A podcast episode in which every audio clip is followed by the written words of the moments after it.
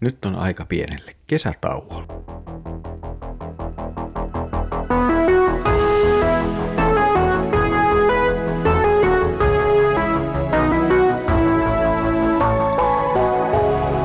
Kirjoitusten pauloissa.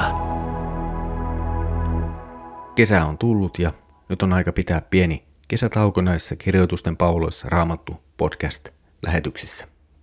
Palaamme sitten yhdessä taas katselemaan Markuksen evankeliumia 9. päivä elokuuta maanantai aamuna.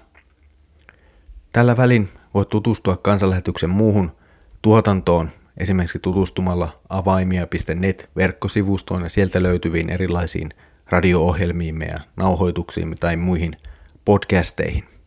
Jos sinulta jäi kuuntelematta tai osallistumatta kansanlähetyspäiville myös kansanlähetyspäivien opetuksia ja puheita voit katsella YouTuben kautta. Ne löytyvät linkistä kansanlähetyspäivät.fi verkkosivujen takaa.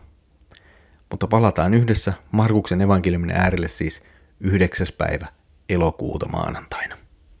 Toivotan sinulle siunattua ja hyvää kesää. Ja nyt Herramme Jeesuksen Kristuksen armo, Isän Jumalan rakkaus ja Pyhän Hengen osallisuus olkoon sinun kanssasi. Amen.